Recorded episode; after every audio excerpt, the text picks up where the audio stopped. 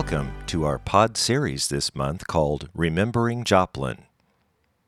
We got the chance to interview people from all perspectives, either directly or indirectly involved with the devastating EF5 tornado that struck Joplin on May 22, 2011.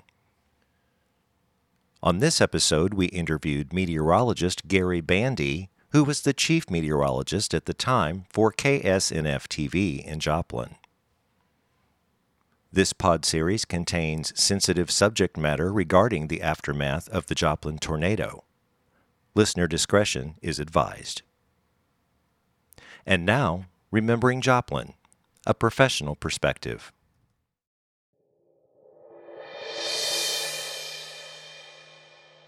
And on this edition of Remembering Joplin, we have a very special guest with us today, someone who has actually lived through the Joplin tornado and was broadcasting. We have with us meteorologist Gary Bandy. Welcome to the podcast. Thank you for having me. It's, gosh, what has it been now? It's been 7 years, I think. 8 years. Yeah. Was that 2011? Yeah. It was. Yeah, about eight years. And it shocks me that to this day you talk to people and you still hear stories you've never heard before about that day. Oh, yeah. It will, I know that'll continue for the rest of my life, but it was a huge bookmark in the lives of everybody in Joplin, Missouri. It's people, you know, it's one of those, where were you when... So right. There's so many stories. I'm sure you could do podcasts for the rest of your life just about this event. Oh, that would be so. Let's go back. Yeah, it happened on a Sunday. Right. You know, you work Monday through Friday, so you were probably off and having fun. Were you alerted a few days before that something could happen?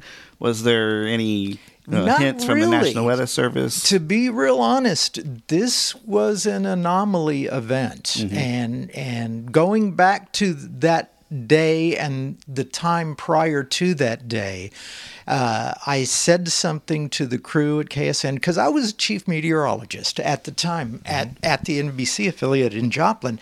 And I told management and the crew that the weekend of May 21st and May 22nd, it's going to take an EF5 tornado to get me to come to work. I swear to God, I said that because my wife's parents were celebrating their 60th wedding anniversary that very weekend. Oh, wow. And we had people coming in from all over the country to be part of that. And I was told in no uncertain terms that I wasn't going to work that weekend by the boss. And I don't mean the boss at KSN. I mean the boss who allows me to live with her. Oh, my wife, Doris. Yeah. The real boss. The real boss. The one, yeah.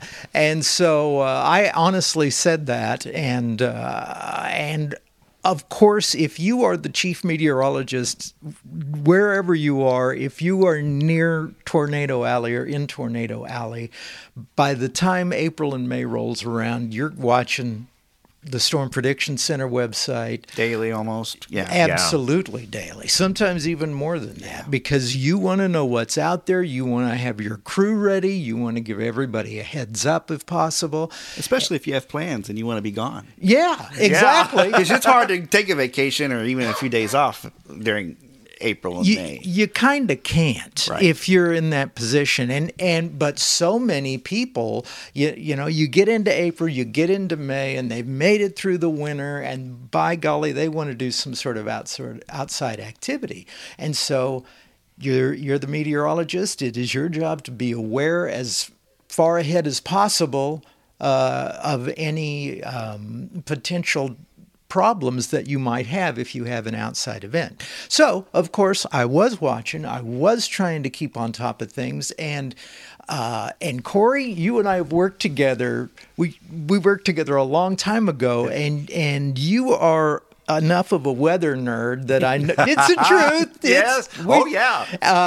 And we've worked events together. In fact, the first event we ever worked together was the Parsons tornado in the year 2000. I couldn't remember what year that was. That was 2000. That was 2000. And he's a Parsons boy. He was born and raised in Parsons. Okay. So. And I was on the morning show then, and they called me in that night to work because our chief meteorologist was on vacation, and and I had to sit there and do cut-ins for my hometown. And man, that was an ugly tornado. Tore all kinds of stuff. That was the first tornado since I started broadcasting that we had our super duper Doppler 16. Right, exactly. So and we sent a full crew over there, and they were working overnight to see what happened. And what's amazing, and I'll never forget this, the next morning on our morning show, we're trying to find out what happened. We're trying to find out injuries or anything. And I thought, God, I wonder if any of my friends are dead. And so during a commercial break of the morning show the next morning, I called the hospital. And this is before HIPAA rules and everything. Oh, and they would tell you if there was a problem. And I said, look, we're on the air right now. We just want to report any injuries or deaths that happened due to yesterday's tornado in Parsons. And the lady at the hospital goes, well, hold on, let me check. And she comes back and she goes, we got a guy with a broken femur. That was it. Huh. There were millions of dollars in damage in Parsons. And somehow or another, that thing wiped through the town, and the worst injury, there were no deaths. The worst injury was one broken femur. Well, that's similar to what we had in Branson on leap year in 2012. Nobody really got hurt or killed. It tore some things up. It did a little home improvement down the Branson Strip. So the hell, that's what we all call it. You know, it's kind of nature's renovation. Well, I have a question for you. What do you guys attribute that to? Why were there no deaths or serious injuries in the Branson tornado? There would have been more if it were 2 weeks later. We may have been in trouble because it would have been spring break in Branson. Okay. Still the end of February. Yeah. And not a lot of the things were back open, ready for the season yet. Yeah, okay. Our season generally starts about the middle of March. That's when theaters start opening up again. Yeah. So another mitigating factor, the thing happened, almost 1 a.m.? It was after 1:45. Yeah, I mean, we were way awake at that point. The other thing was, it's a small tornado, and it was traveling at 70 miles an hour. I mean, it was just... That's very fast. Yeah, and I just keep telling people, if that thing was even going 40 miles an hour, there would have been a lot more damage. Absolutely, and that point in itself, we'll probably get to this later on in the podcast, but that is a very important point for the big Joplin tornado. Yes. The speed at which these storms move through their area.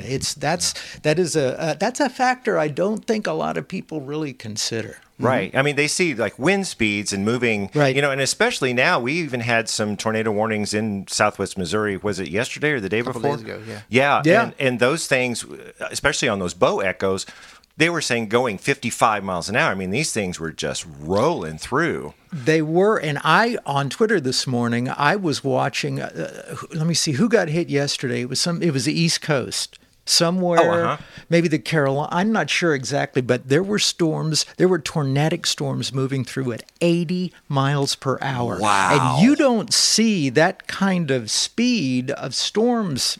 You don't see them very often. Well, now were they frontliners? I call them frontliners. I don't know. I just saw the headlines and I'm not exactly certain.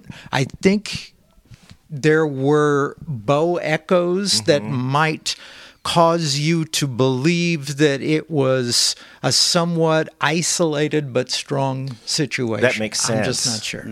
Yeah, but getting back to the Joplin tornado, I don't recall there was even a tornado watch issued Eventually.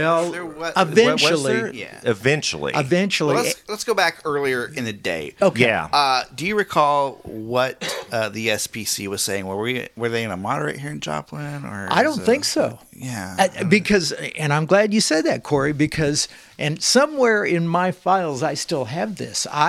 Every National Weather Service office puts out at least 2 forecast discussions a day.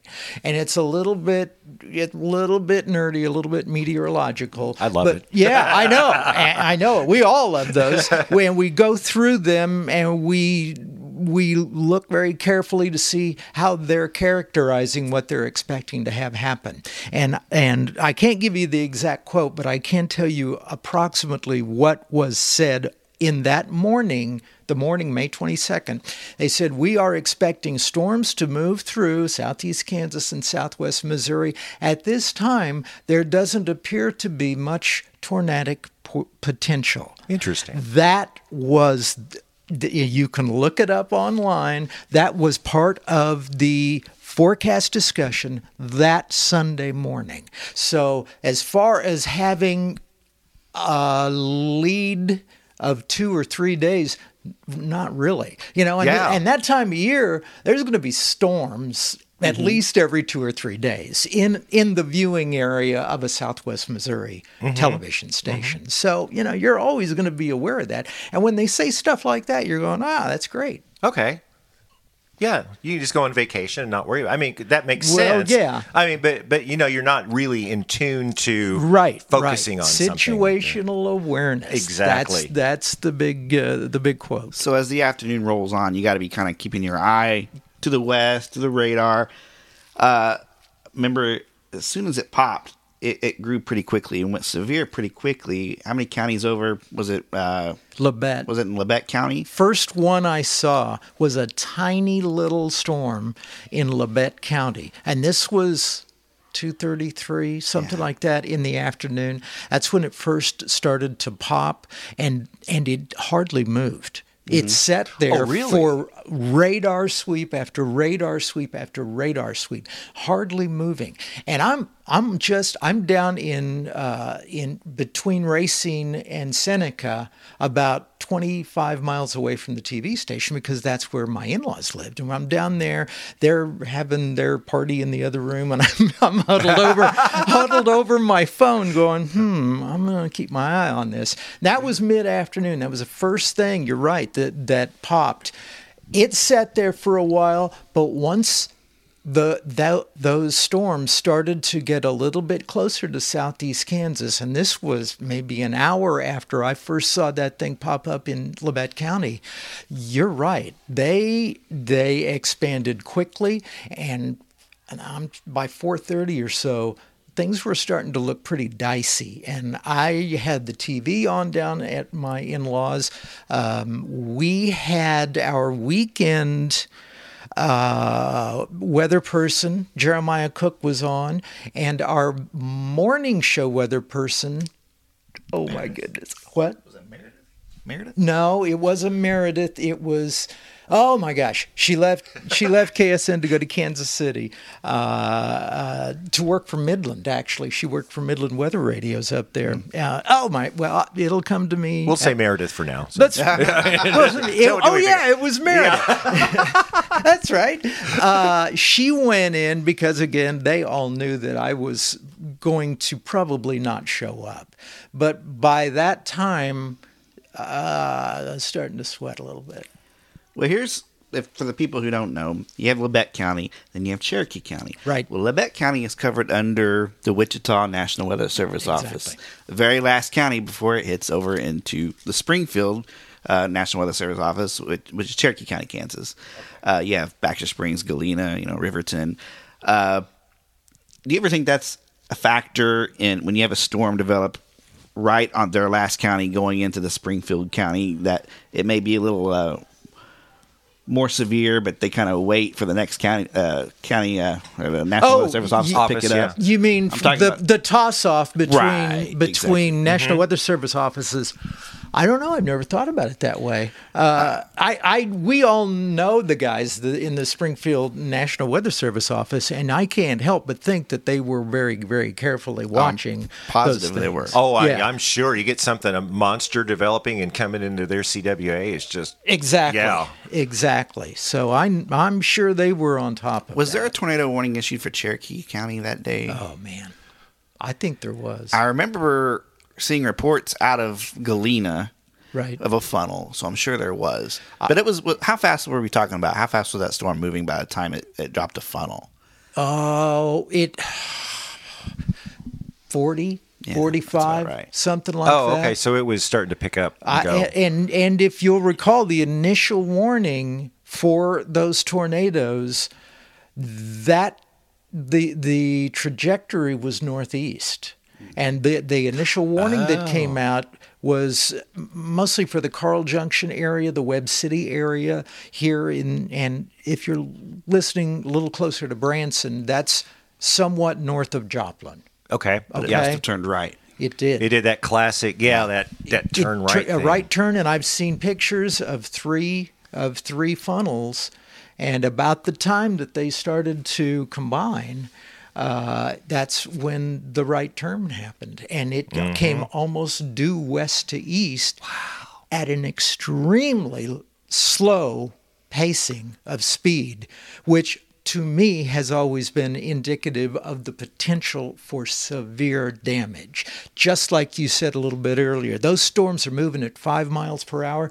There's nothing to stop them, because they're touching the ground everywhere they're moving. They're touching, touching the ground or whatever covers is on top of the ground every single moment that they're on the ground. Well, isn't that kind of classic? I mean, hurricanes do this when they're going out there, but then they start slowing their forward speed, and that's when they start intensifying. Yeah, so, I would think. That kind of makes sense. I mean, if it starts that right turn and starts feeding into that thing and maybe just growing. Possibly, and there's also the urban heat island effect, which I really believe, and Corey, when you're talking about storms that come over from southeast Kansas to southwest Missouri, how many times did we track those storms and they start to bloom about the time that you get to West Joplin, the western parts? Because I don't know this for a fact, but really nobody does.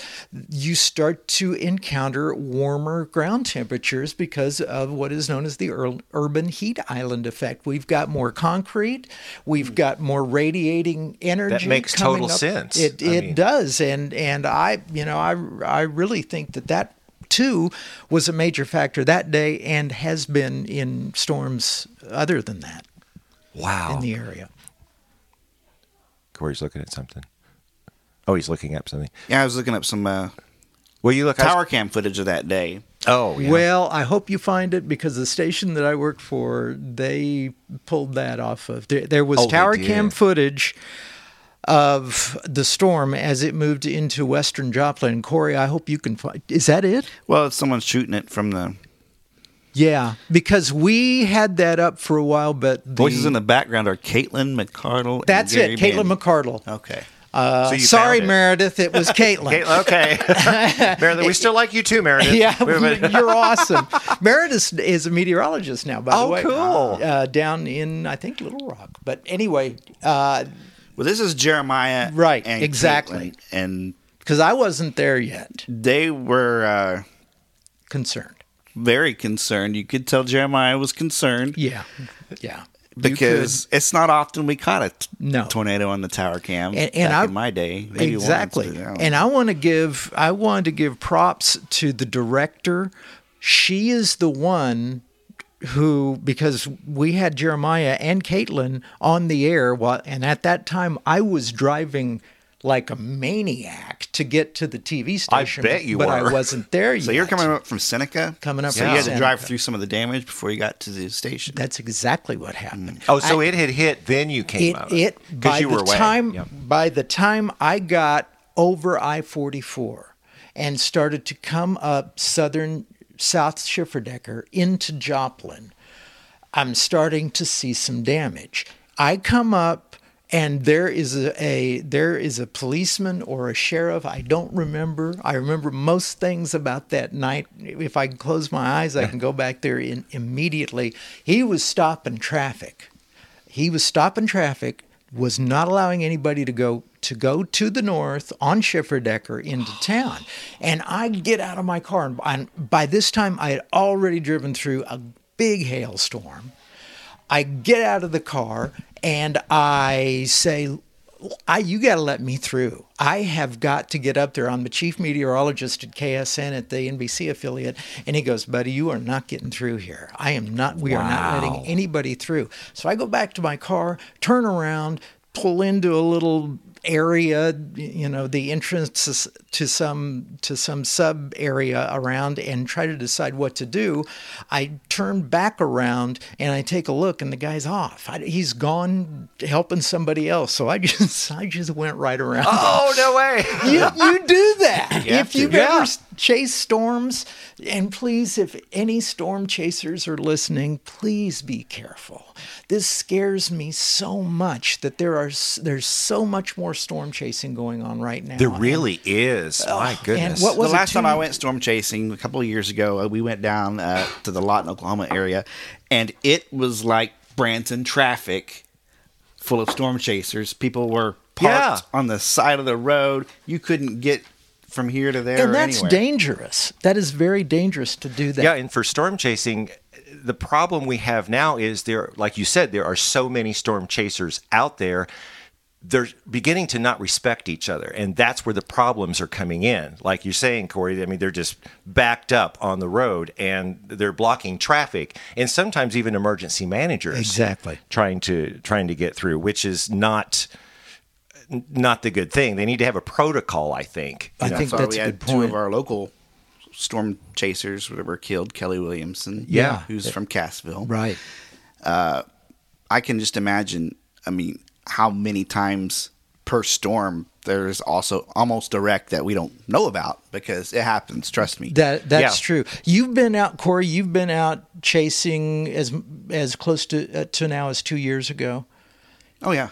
How is it different now to a chaser? Because I've never chased. Whenever there was something on the ground to chase. I chased for KSN. I was proud of the technology that I had back in the day. I had a laptop, and I somehow on eBay found a cord that would allow me to dial up internet through my little Nokia phone that I played Snake on. Yes. Yeah. And it worked about 35% of the time. Well, that's 35% is important. But nobody else had radar. Yeah. Unless they were OU, Oklahoma University, or, you know. So I had radar. So I kind of knew once those storms were popping, where to head. And it helped because I knew not to get in the way of the tornadoes. So, but now anybody has radar. That's right. And anybody can call themselves a storm chaser. Exactly. And that's good and bad, because so many more people actually have the radar. But so many people are out there doing it that I remember a different storm in Oklahoma City, where they had so many people on I-44. You may still have been at KSN at this time, Corey. They had so many people on I-44, the Tulsa National Weather Service office sent out an emergency bulletin saying, hey, all TV radio people, tell your viewers or listeners not to go here, because there's no way off the highway. Oh, you're wow. Stuck. You are absolutely stuck. That's exactly right. And that happens on the wall-to-wall coverage in Oklahoma City. That scares people, and they try to outrun the tornado. No. And, you know, I-35, I-44, completely blocked. They have to close it. They have nowhere to go, so they look for a mall or for a Walmart, and you don't want to go into those places. No. During a tornado. God. No. And I don't know what the answer is to a situation like that. I think you're right. There does need to be some sort of protocol, but I don't know how you enforce something like that. Yeah, I know, because there's not enough policemen really to go out there and monitor that. And they're busy in a situation they're trying to help other people. Yeah, so I would just hope that anybody who wants to go storm chasing, they try to be as cognizant as possible about where they are, where they're going, and other people on the road. Because I know and you know what, the profit motive is in there, because there are storm chasers who you can subscribe to their feeds. Oh, absolutely. Yeah. And they sell their footage. And I understand that. And you know, but every one of those is another person out on the road, and they're possibly another person out on the road in the trajectory of a storm. Well, we always stress people, I mean, if you want to be a storm chaser, Go to a storm spotter class. Exactly. They have the National Weather Service has them all over the place. Generally, it's in the spring, isn't it? Early spring or winter. I think they'll start those usually February, March, April. They're usually done by sometime in April, and every single county. At least this used to be true. I've been retired for about 5 years, and I know there have been some cutbacks at the National Weather Service, but I knew that Springfield was coming over, as was Wichita, to blanket every single county in KSN's viewing area with storm spotter classes. Yeah. And you got to go to them. Yeah, because if you're an amateur and you just, like you were saying, I got a radar and I've got a car, I'm going to go out chasing. You got to know, number one, what you're looking for. Right. Number two, how to protect yourself if you're out there. And if you see a tornado coming, you got to know what to do to get out of that way. And these storm classes, spotter class, and they're free. We got to tell people they are free. You can go to them. I've gone almost every year. And I think now they even have them online. Didn't you watch one online one time, Corey? Oh, yeah, they put them online. From Springfield? That's the National Weather Service? I watched it from Tulsa. Uh-huh. Yeah. Because I think I went to the one last year. Or 2 years. It was 2 years ago. You went to a specialized one. It wasn't. It was something about radar, wasn't it? No. Is that when you went with the Greene County Skywarn girl? Patty? Oh, with Patty. Yeah. Okay. I went there.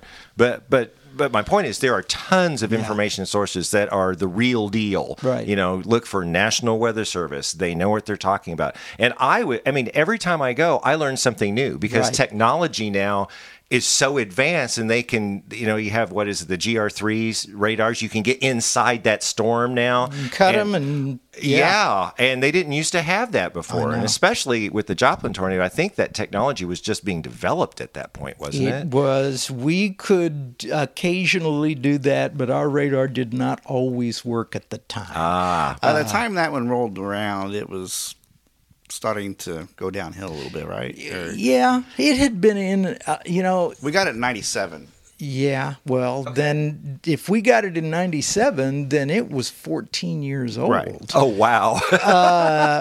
By that time. And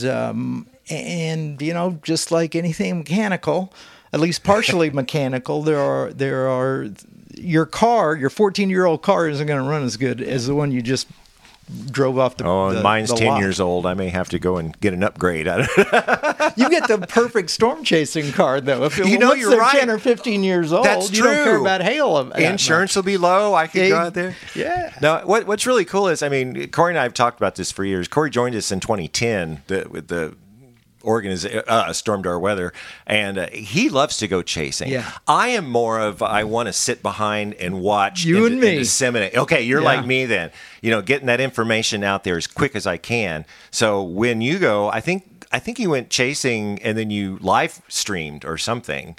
Didn't you live stream on the site? Yeah, and that's another reason why there's more storm chasers now. You can go live and become famous. That's right. Oh, God, I never thought about famous. That. Did I ever put you on the air? Didn't I put you on the air? Sure. I was on, phoners. Yeah. Yeah. And you know what? For a TV station, radio, that's golden. Having somebody out in the field who has seen what has happened. And I got to say, too, and I don't know if it's part of the website or not, but Corey took some award-winning pictures back when you were chasing this. That was the Pierce City tornado, wasn't it? That was Franklin. That was the Franklin Pierce City tornado. Okay. And your wife went with you, if I remember right, and she vowed never to do it again. I was going to say, I think I saw that video, and she's like, I don't want to do this. Well, there was another storm right after that one that they said there was a tornado on the ground, and it was headed right for us, but it was dark. That was my main my mistake was taking her storm chasing after dark. After that, she was done. That's tough. Yeah, it is. She was done. Well, and has she's never gone with you since?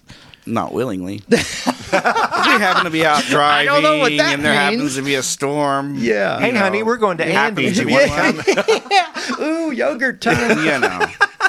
So talking storm chasers, I've always followed one particular storm chaser who I felt is very knowledgeable and knows what he's doing. And in fact, we were watching a live stream of him this past weekend down in Louisiana and Mississippi.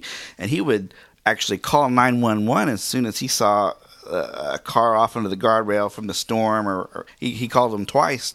Yeah. And that's important for people to do that and help. True. And this is Jeff Piotrowski. We all know who that Jeff Piotrowski is. Absolutely. Jeff Piotrowski, I believe, was our we had a Barron Doppler radar then. You're exactly. And he was our representative, for Barron.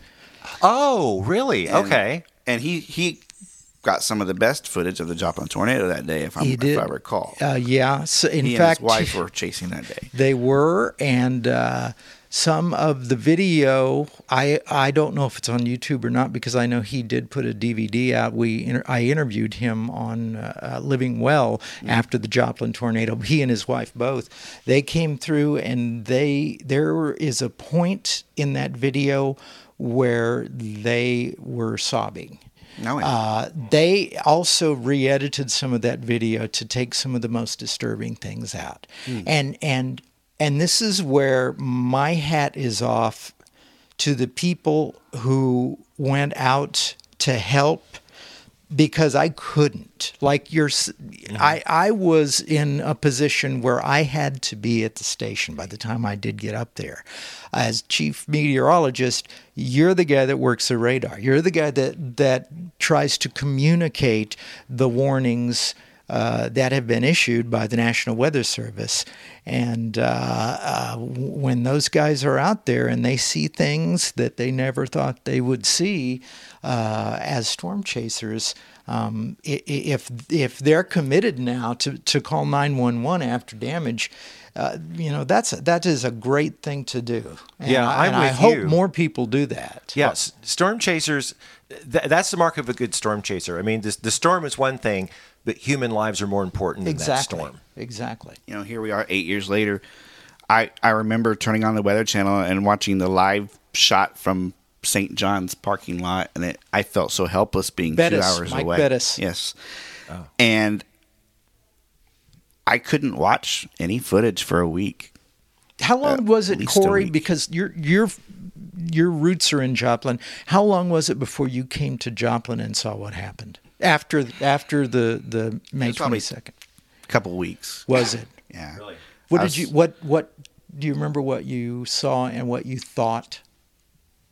I thought that I couldn't tell where I was. Exactly. That's what my sister said. She said it's the strangest thing when you're standing and you have absolutely no idea where you're at. There's no landmarks. She said it was the most surreal experience. Completely true. Now the station where you worked, I mean, was it affected by physically? Physically, yes. No. Okay, so you just had to figure out. That's a whole other story. Yeah. Oh, okay. That's a whole other. That's a That's our duration. We'll get to that a little later. Let's get to that a little later because it's interesting too.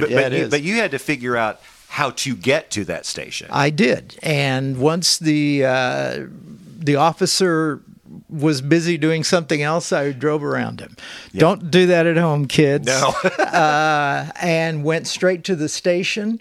At this time, I would guess that it was a little bit after 5 o'clock. Was there a timestamp on that video that you were watching from the tower cam, Corey? Do you remember? I don't think so. And the first, it was around 5. Yeah. The first thing that happened when I walked in the TV station is I saw people running around and they were crying, and I'd never seen that before. Wow. I had never seen that before. You mentioned Jeremiah Cook as one of the voices that was on that original tower cam footage that KSN captured when the tornado was coming through. Jeremiah's wife was pregnant. Oh. And working. She was working. She was at Walgreen on 20th Street. And he didn't know if she was well or not. And his dad worked in healthcare, or his mom did, one of the two, at St. John's. Yeah. And nobody could get in touch with anybody. And this was while the tornado was still on the ground, moving off toward the east. One thing that I didn't mention about my trip from my in-laws up to the TV station is 5 miles afterwards, and again, kids do not do this, and adults don't do it either. Yeah. I was trying to get somebody on my phone whose eyeballs were on some radar. So I was calling Tiffany Alaniz, I was calling Tony Valier. They were different anchors who I knew were watching from home because I needed eyeballs on radar while I was driving faster than I should have been to try to get to the TV station. And Tiffany sent me back a text that I had captured, and I still have, saying, I'm going, where is it? Where is it? And she's no in with about 10 or 15 O's afterwards saying, you're going to drive right into it. This was her text. My gosh. And afterwards, once I linked up the times, I missed driving right into it by about 4.5 to 5 minutes. Oh my Lord. And but once I got once I kept coming north on Schifferdecker, and the damage got worse and worse and worse, and it started off with roofs, you know, and then you're going by, you're looking toward the right and you're seeing entire homes. And then you get to the TV station. I walk in and I see people weeping. It was, these are. Of course, by then you didn't know it kept going and going and going. No. Because you could see from Schifferdecker to Rangeline with nothing there. Exactly. And at some point that night, we turned our tower camera around to see, because it was pointed off toward the west. That's where most storms come from. It's from west to east. So we pointed out, and it was the weirdest thing I had ever seen. There were fires you could on the tower cam because so many gas lines were ruptured from the debris coming through. Yeah. It was just a bizarre, looked like a Hollywood horror movie of Joplin, Missouri, and it was, and you had no idea where you were, and the people who were in the storm, nobody had any inkling of how extensive the damage was. They thought, wow, this has to be the worst of it right here where I am. But no, it went, 17 miles from town to Duquesne and from Joplin to Duquesne at a very, very slow rate of speed. I think it was clocked at anywhere from 5 to 10 miles per hour at some point. So it has all the time in the world to just chew up everything in its path. And I'm just now coming to the point 8 years later that I can sit down at the computer and watch some of that footage. You're a better man than I. Yeah. Because there's books and it's, if you were here and you lived through it, there was a time that it hit you. And everybody had a different time. Everybody had a different reason. But I'll never forget that my time was the Saturday afterwards. The president was coming to town that weekend. My son was home from Mizzou, and he and a lot of his fraternity, sorority brothers and sisters were cooking hot dogs, and they bought bottles of water out at Sam's that they were just going to throw them in their car, go out and help people who were trying to pick up afterwards. And that Saturday morning was the morning that Will Norton's body was found. Mm-hmm. This was a story that was reported on quite a bit in national news. Will was a friend of my son's. He'd been at my house playing ping pong before. Graduating high school that week. He and his father were on their way to a graduation party. And this is the young gentleman who was sucked up through the sunroof of his car. The sunroof of the truck. And and his father, he was holding on to his father's arm so tightly that the flesh was starting to come off of his father's forearm. Wow. Because he was being sucked up through that sunroof. Yeah. And his father didn't get it. He stayed in the car, lost consciousness, was absolutely hit like buckshot with all of the debris of the storm, had to have 4 surgeries just to get all of the gravel and the debris from off of his head. And it was not until the following Saturday that they found Will's body in a pond just east of Schifferdecker, and that was the day that it all crashed with me. Yeah, and it was and it was very strange because it was a combination of the horror that you saw or had heard over the past few days.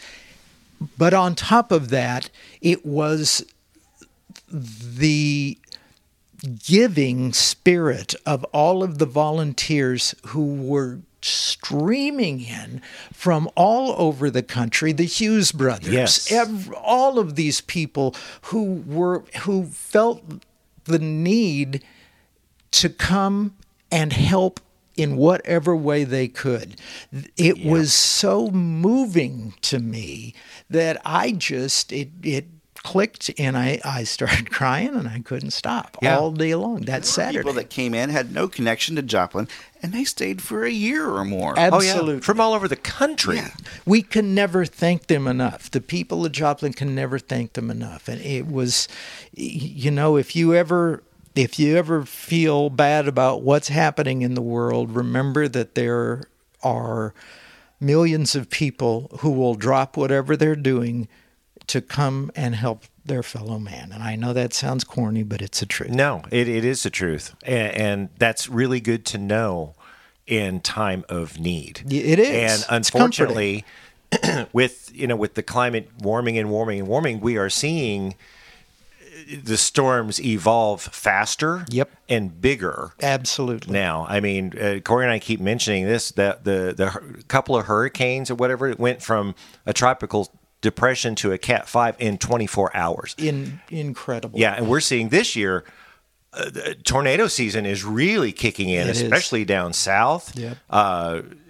We're getting lots more reports. This is only April. May is peak month. Exactly. We're not even to May yet. Well, you talk statistics, and in Joplin alone, starting in 2003, because wasn't that the year that you went out chasing May 4th, on the 2003. Yeah, yeah, it had Carl Junction that That's day. Right. Carl Junction destroyed the police station. I think fire station got it. Fire station. Yeah. That began a remarkable string of very destructive storms.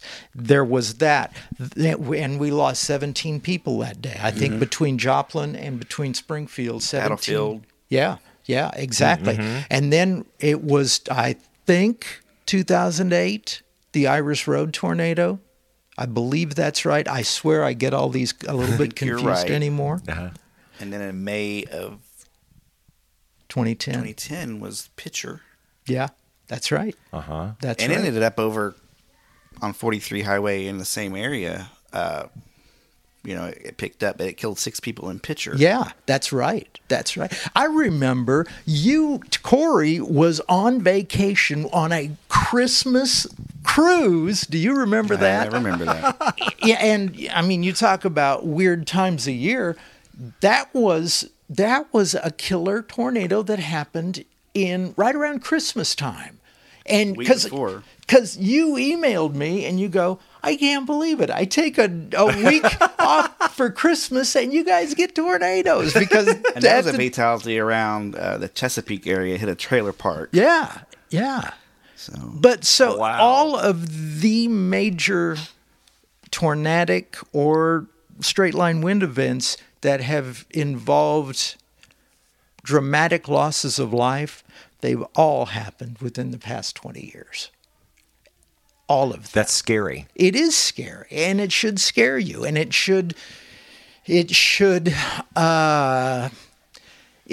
number one, it should make you want to have a plan for your family. That is the single most important thing that you can do. Yes. Is have that plan, practice that plan before because you're not able to make decisions as quickly as you should be able to. Here's what I learned that day. If you have a storm coming, I learned this from Joplin. If you have a storm coming, make sure you know where your bicycle helmets are. Exactly. Yes. Exactly. That's exactly right. Because people don't think about that. Right. Yeah. Mm-hmm. We had a viewer who every time there was, and you know, there are a lot of people in this area who are traumatized by severe weather to this day. But there were tornado watches. That's the first thing that our viewer did. And I never heard of that idea before, and it was brilliant. Their kids, they all have bicycle helmets. Put those kids in their bicycle helmets because that debris can be fatal. Yes. And another thing, my wife had been ill for many, many years, is medications. Yes. That's another one that really hit me. You know, if you're going to have that, if you make sure you're stocked up on medication for at least a week, just in case something would happen. And we did our safety podcast a few weeks ago, and we went through almost the entire podcast of just all the tornado safety rules, where you can go, and they're all available on our website, right? Or SoundCloud, any Stitcher, iTunes, podcast. I mean, it's available anywhere. So our listeners, go back and listen to that episode where we talk in depth about, you know, where to go. What if you're in a mobile home? What if you're, you know, out driving on a golf course? Do you know? Get off of the golf course. Well, and another factor there is that a lot of these storms are rain-wrapped tornadoes. And what that means is if you're, and this happened on May 22nd, if you're out on Rangeline coming out of Walmart and you looked up, you saw a gigantic wall of rain. You did not see the EF5 tornado at 205 rotating at 205 miles per hour on the other side of that gigantic wall of rain. So, you know what? You just might have thought, man, I'm going to get wet. Exactly. Then, yeah. You know, did the sirens go off? I'm sure they did. Absolutely. Yeah. They went off 24 minutes before the first actual tornado. Keith Stammer, God bless Keith Stammer. He saved lives that day because he was absolutely on top of it. And, excellent. And he's in charge of the sirens in Joplin and the greater Joplin area, and he just did a remarkable job, and my hat will forever be off to Keith Stammer for that. Good. Still the emergency director here in Joplin. Well, you know, and people need to know, you hear those sirens, they're blowing for a reason. That's right. And keep in mind, those sirens are meant for people who are outside. That's what we tell people. They say, we're inside, we can't hear them. Well, they're not designed for you to go That's inside. When you get your weather radio, or heck, it's 2019, an app, yeah. Go to StormDar. Right. You know, go to National Weather Service. You can go anywhere. Well, I tell you, before we wrap up, I got to find out what that story is about the station. You said the funny story or something. It's not funny. It's not funny. 2008. It was either 2008 or 2010. I don't remember. You're talking about the Friday morning. Yeah. Yeah. Oh. It was.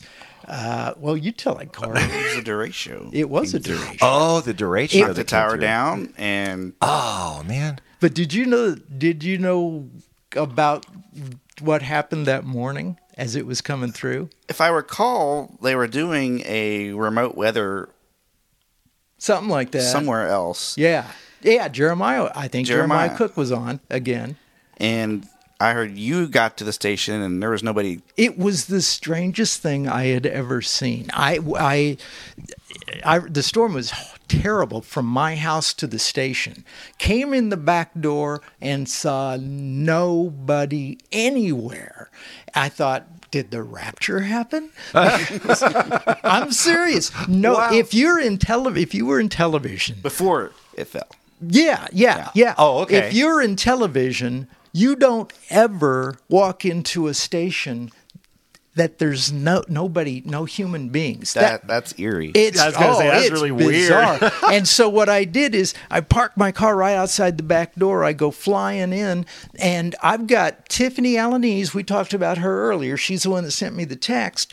She was the assistant news director at the time, and I've got Tiffany on the line, and I'm walking around, and I'm going. And at this point, your adrenaline is exploding off the charts. Yeah, I'm a little PO'd because we weren't on the air doing cut-ins, and I'm angry, and my adrenaline's going, and I'm walking in, and I'm going, Tiffany, I don't know why. I'm here at the station. I can't see anybody at all. I don't find anybody. I don't know why we're not doing cut-ins. And when I finally took a breath, which was probably about 8 minutes in, she goes, shut up and get out of the station. They think the tower's going to fall. Oh, my gosh. Because at that same weekend, the guys installing the high-def signal, because this was right in the middle of the transition, when everybody was going from standard def to high def, they had their equipment on top of the tower.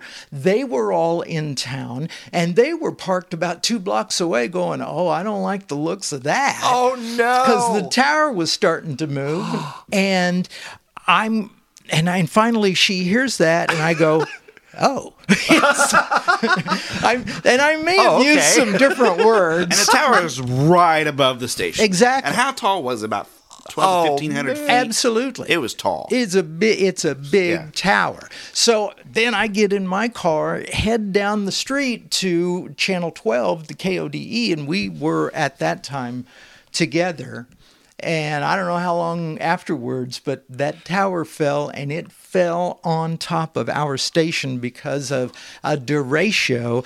And one of the National Weather Service people said this was like an inland hurricane, because it was straight line winds coming across at about 95 miles an hour. Isn't that right, Corey? Somewhere around 95 miles per hour. And, and it's early in the morning. What time? 7:30? It was because they were still on the air, and they go off the air at 7. Yeah. Okay. So it was between 6 and 7 o'clock on a Friday morning, and you hear all these crazy stories, but that 1,200-foot tower fell on our station, and our station is near where people live, near homes. Oh. I used to live right across the street. Right. No way.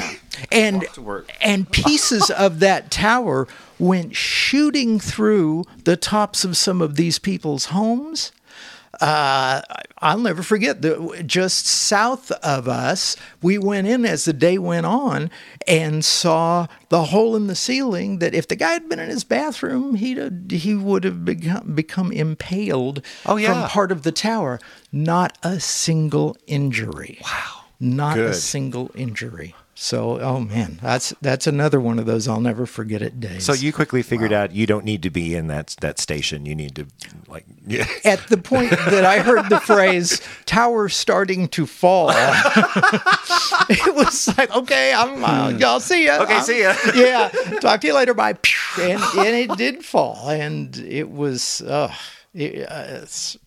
There were so many events, so many events. In that station, slowly started coming back, and they were operating out of trailers for a while. We were. Now they have a brand new state-of-the-art station that they share with the ABC affiliate. Yeah. Is the tower next to the building? It still is. But I think the guy wires are about twice as thick as they used to be. I always thought that tower should not be right above. I mean, because in winter, you get knocked out by ice falling off that tower. And we keep talking about Jeremiah Cook. There's a great Jeremiah Cook story about that very thing. Yeah. He was walking out from the station to his car. He had a backpack on. Do you remember this? I do. A piece of ice fell off the tower, and man, it will destroy a car and hit him right on the shoulders, knocked him down.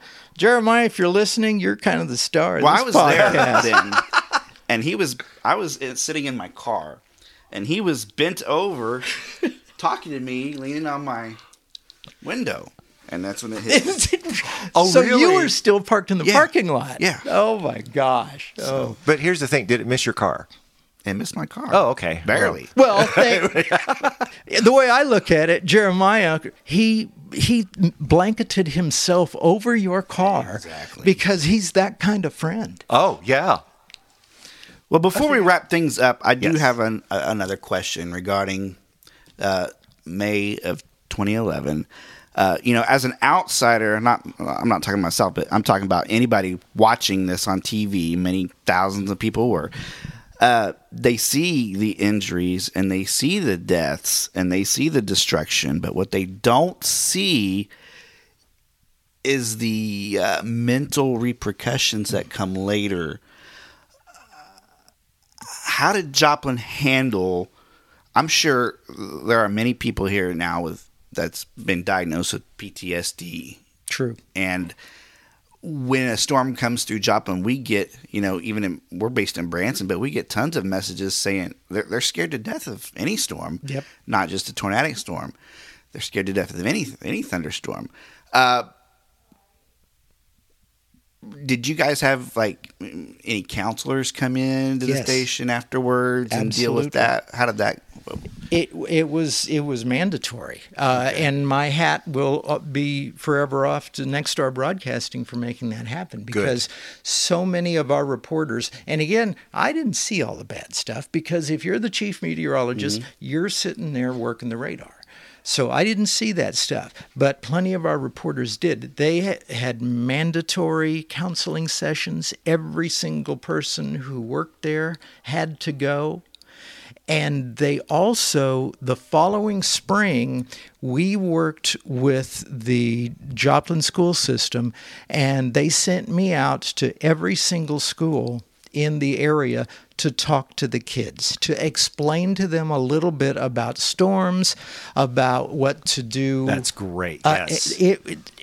So many people did so much correctly after that May 22nd storm that they don't get credit for it. Whether it was the Chamber of Commerce, whether it was the city of Joplin, or people making these decisions, there were not a lot of bad decisions made. I'd go out and I would talk to the kids, and I'd talk to the kids and I would talk to the teachers afterward, and I'd go, how's everybody doing? And almost every one of those teachers said, you know, the kids aren't doing bad until they go home. Mm. And when they go home and their mom hears thunder and immediately starts cowering in the bathtub, they learn that when you hear thunder or when it starts raining, hopefully you'll survive this. And that's not the case. Right. But so many of those kids' parents and even teachers who were at these schools, we were so knocked sideways by this that if you were in, and a counselor told me about this, if you were in Walmart when it happened, you may not want to go back to a Walmart anymore. Makes sense. Because your brain, before I agreed to go and talk to all the kids, I wanted to get I said, I'll be happy to do that, but I want to talk to a counselor first. So I interviewed a counselor that we used on some packages at the station, and they explained to me that your brain is divided up into two parts. There's the emotional side and there's the logical side. And if you're at Walmart at 15th and Rangeline, and you have made it through a storm that might have killed somebody in an aisle over, your emotional side is going to overtake the rational side. You know, you may be able to say this is a 1-in-1,000-year instance. It's statistically, I will probably never be hurt by a tornado, but that little tiny voice cannot be heard over the voice in your own head saying, "Oh my God, it's raining! There's a tornado! Run for cover! You are gonna die!" And that's how you had to approach these people. And here it is. It is 8 years later, and we're still seeing instances of people who have PTSD. They will have that through the rest of their lives. Yeah. And And some people in this part of the country, they tend to think that it's not important to seek help if they feel they need it. If you're listening and you are traumatized by severe weather, you should get help. You should try to get help. Totally agree. Because that's the best way to keep yourself safe, and that's the best way to teach your loved ones themselves how to stay safe. Agreed. Totally agree. Yeah, because it can have, like you're saying, a devastating effect on people. And we welcome people. People message us all the time. Yeah. You know, will there be severe? Is this going to be bad or whatever? And we try to give them the real talk. Yeah, and say, no, this is just general. Don't worry about it. And then you would not believe the amount of responses we get. It's like, oh, thank you. This is what I needed to know. Absolutely. That is necessary that to happen, because these are people who don't have the meteorological training that you guys do, and they don't know that a storm can be very, very destructive 2 blocks away from where they are and not touch them a bit. Yeah, you know? Or just be a general thunderstorm. Exactly. And just stay away from your windows. Don't go out and be a lightning rod. Exactly. In the lightning storm or whatever. Well, 2 nights ago, I posted at 2:00 in the morning. There was a storm headed towards Branson. A lot of lightning, a lot of thunder, a little bit of wind. I got in there and made sure, because people wake up in the middle of the night and go to us. They do. It's weird. That's fantastic. We have 20,000 followers in the Branson area. We only have 10,000 people in Branson, but that's the population in Branson. But our followers are up to 20,000 now, so people depend on us now. And I had to go on and make sure that people weren't going to be waking up scared, and I wanted to make sure that people knew that this is a good sleeping storm. You can sleep right through it. There's no warnings. That is And I got fantastic. Tons of response on that post in the middle of the night. Yeah. Hey, do you remember, it was a year after the tornado, me and my boss brought a comedy show to Missouri Southern. It was awesome. And we met with Keith, the guy who you were talking about earlier. Stammer. And he got us some artifacts from the tornado. We found a flag and all kinds of. We found a clock. I don't remember if it was from a bank. It was like a commercial clock, and it was stopped right at 5:49. Yeah, when the tornado 5:41. 5:41. Yeah, right when the tornado hit. And we had brought in some. They weren't huge names, but they were Brett Butler. She had a show on back in the day. Now she's on The Walking Dead now. Yeah. What's the guy from Anchorman? David Koechler. He was there. Hilarious. He's the guy that does Hardee's commercials. Yeah, I've seen that. Really? Yeah, he's probably the biggest one of them right now. But it was a great show. We were headed. I mean, I was here, and my boss Yakov, who was the main guy, 3 hours before the show. Oh, by the way, can you open for us? Oh yeah! You were great. You were awesome, because I did a live shot out there. Oh, you did to open the show, to open all these famous comedians. I was the opener. He was awesome too. You got that on video somewhere. Oh, please find it. Please. I probably never even told you about that. But I had him rolling. I remembered that now. I forgot, because I remembered the show, and I remembered David and Rhett, and because I interviewed them all live. Mm-hmm. We were live out there beforehand, nuts. And I'm going, Corey's gonna start. He's gonna open up for these guys. Oh my God! It was, and Corey, you were so funny. I had done it before, but not. I mean, where did you place do it before? Sold out. Well, Yakov would do different seminars, and I'd go out and talk to the audience and get them warmed up. I was, that's kind of right. What you would get at the Tonight Show when you go see the Tonight Show. They warm up the crowd, and that's what I would do for Yakov. But I'd never done a whole stand-up. You killed. I was up there for a good 10, 15 minutes. Oh, he was awesome. And it was sold out. It was I don't know how many people that Taylor Auditorium can hold, but it was full. It was, and you were great. You were great. I still have pictures from that night. Really? Somewhere. Yeah, pictures, because we were all, we do the live shot, and then we all sat there and watched the show, which was incredible. But then, unfortunately, I had to go back and do the 10 o'clock news that night. But we called it Stand Up for Joplin. Yeah, I still got my T-shirt back somewhere. That's cool. It was Corey was awesome. So Corey, it is weather. You do online stuff. You do video, and you do comedy. There is nothing Corey cannot carry or birth a baby. That's no, okay. To my knowledge. Yeah. Sure. Okay, I think we're going off the rails. We probably better. The rails. See you later, rails. Gary, thank you so much for this interview. This is probably one of the most fascinating and fun interviews I've had so far. And we've got to get you back on the podcast. Would love to. If you're ever in Branson, we'll try to coordinate. You can co-host with us on our normal weekly podcast. That would be so fun. I'd love it. We might get them some show tickets for helping us out. Of course. I thank you very much for having me on. If